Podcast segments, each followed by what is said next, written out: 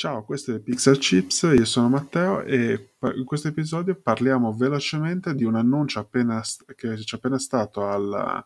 al Formnext da parte di Prusa e mm, sconvolgiamoci per quello che hanno ribaltato di nuovo sul, sul mercato.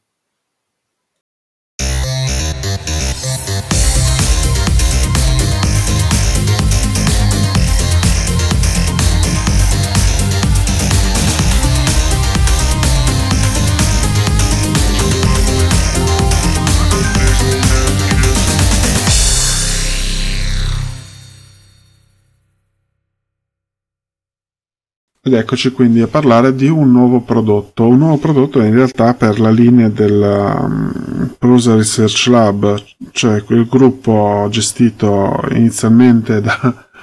da un paio di persone in uno scantinato di una, ormai di un'università in Repubblica Ceca, e, um, da parte di Joseph, Joseph Prusa. E, um, cosa ha prodotto? All'epoca ha prodotto la prima di quella che era un'evoluzione del progetto RepRap per poi evolversi piano piano in vari modelli telai arrivando ad oggi a essere un'azienda eh, molto quotata nel mercato delle stampanti 3D per essere proprio riconoscibile per il tipo di telaio, per il tipo di forma, ma anche per la qualità percepita e prodotta dei propri modelli di stampante 3D. In questo momento a Francoforte si è tenuto il, eh, il Formnext, c'è una fiera dedicata solo a tutto quello che è la produzione additiva, quindi stampanti 3D e tutto quello che eh, permette la produzione, quindi in aggiunta di materiali. E quindi ci sono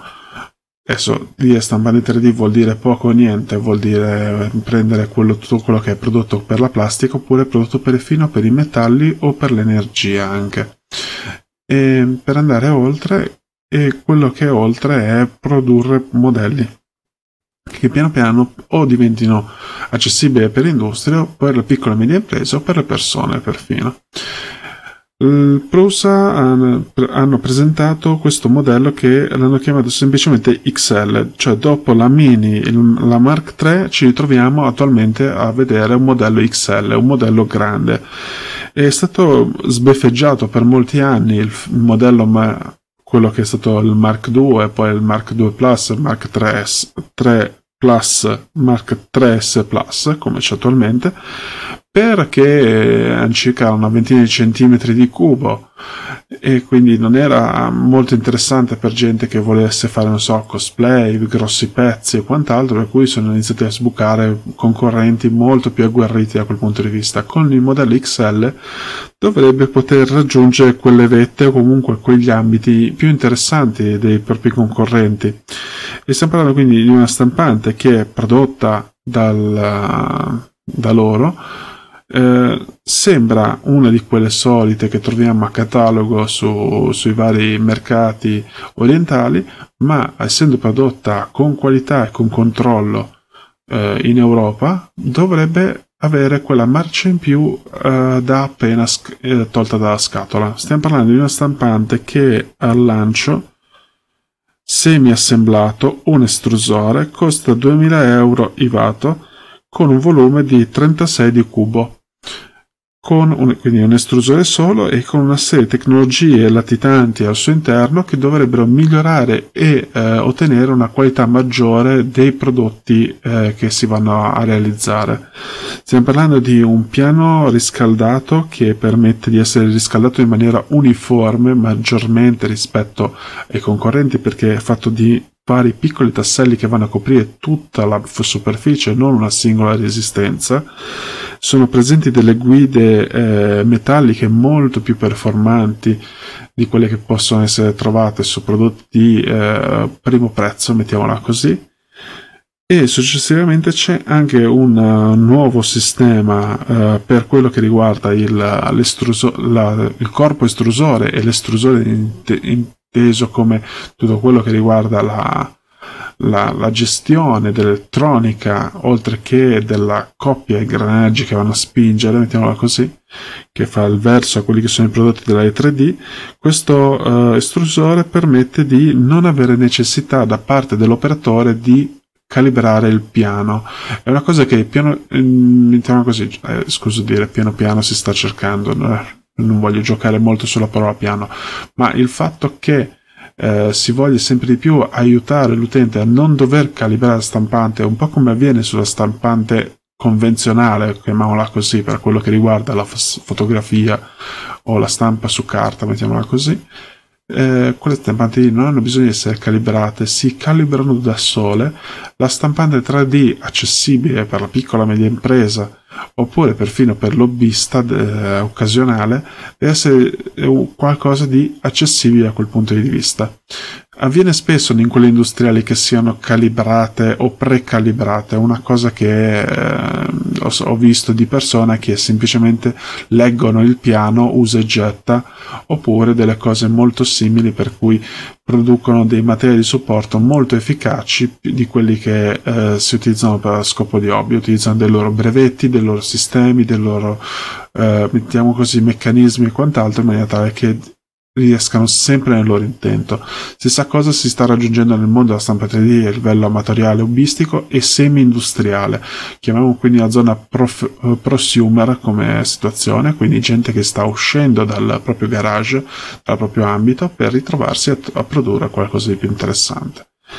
Quindi ci ritroviamo questa testa dell'estrusore molto intelligente come, come, analisi e quant'altro, quindi con una coppiata di sensori che adesso non vi vado completamente a descrivere,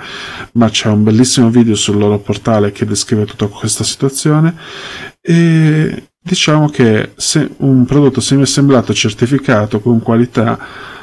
2000 euro quasi quasi ce li spenderei, non voglio dire che ho 2000 euro così sull'unghia, però è un'idea su cui uno ci può pensare se è una stampante che deve risolvere tutti i suoi problemi. E questo lo dico anche col senno di poi di con quello che ho in casa. Ho fatto dei rapporti, mettiamo così, tra quello che è il discorso di una stampante,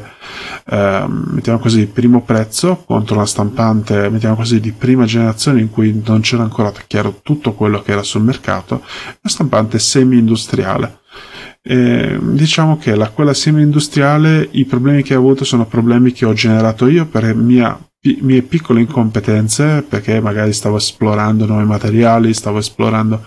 tutto il mondo e quant'altro, però la macchina è stata robusta nel suo utilizzo, tenendo conto che la stampante semi-industriale che utilizzo è una stampante che ha già avuto delle ore, ore di utilizzo da parte di un altro utente, quindi per essere una stampante usata è stato un buon rapporto di eh, qualità-prezzo come situazione e si è ammortizzata nel tempo. Quella invece di primo prezzo diciamo che è bastato un anno per metterla in ginocchio. Questo è una cosa su cui voglio far riflettere, cioè risparmiare per risparmiare non vuol dire che vi fa risparmiare sul lungo tempo, qualcosa dovrete spendere per gestirlo. Quindi mettiamola così, un prodotto open come quello di Prusa è interessante, e soprattutto si fa pagare per la qualità che vuole portare al suo interno. Non è un discorso di eh, così, eh, andate a comprarla di corsa e quant'altro, c'è da ragionarci un pochettino. E che dire di altro? Diciamo che per oggi diciamo che è ancora un altro episodio di quelli un po' che puzza di tecnico. Eh, se siete arrivati fino qua in fondo vi ringrazio per l'ascolto, se, era, se eravate passati in live vi ringrazio per essere passati in live eh, su Twitch, che adesso cercherò di mettere un pochettino la cadenza martedì e giovedì circa. Uh, fisse in cui farò un po' di tutto dal disegno alla registrazione del podcast se c'è l'occasione eh, modellazione 3D e se riesco a finire manutenzione metterò su qualche stampa possibilmente e questo podcast, ricordo, si parla di quello che riguarda stampa 3D, eh, giocattoli, art toys e il, tutto quello che riguarda il software per la modellazione per tutti quelli che si vogliono abilitare. Mm, non si sa se un giorno forse cambierò il nome, questa qua è una cosa su cui ultimamente sto ragionando, però in questo momento teniamoci stretto quello che ho attualmente. Vi ringrazio per l'ascolto ci sentiamo alla prossima. Ciao!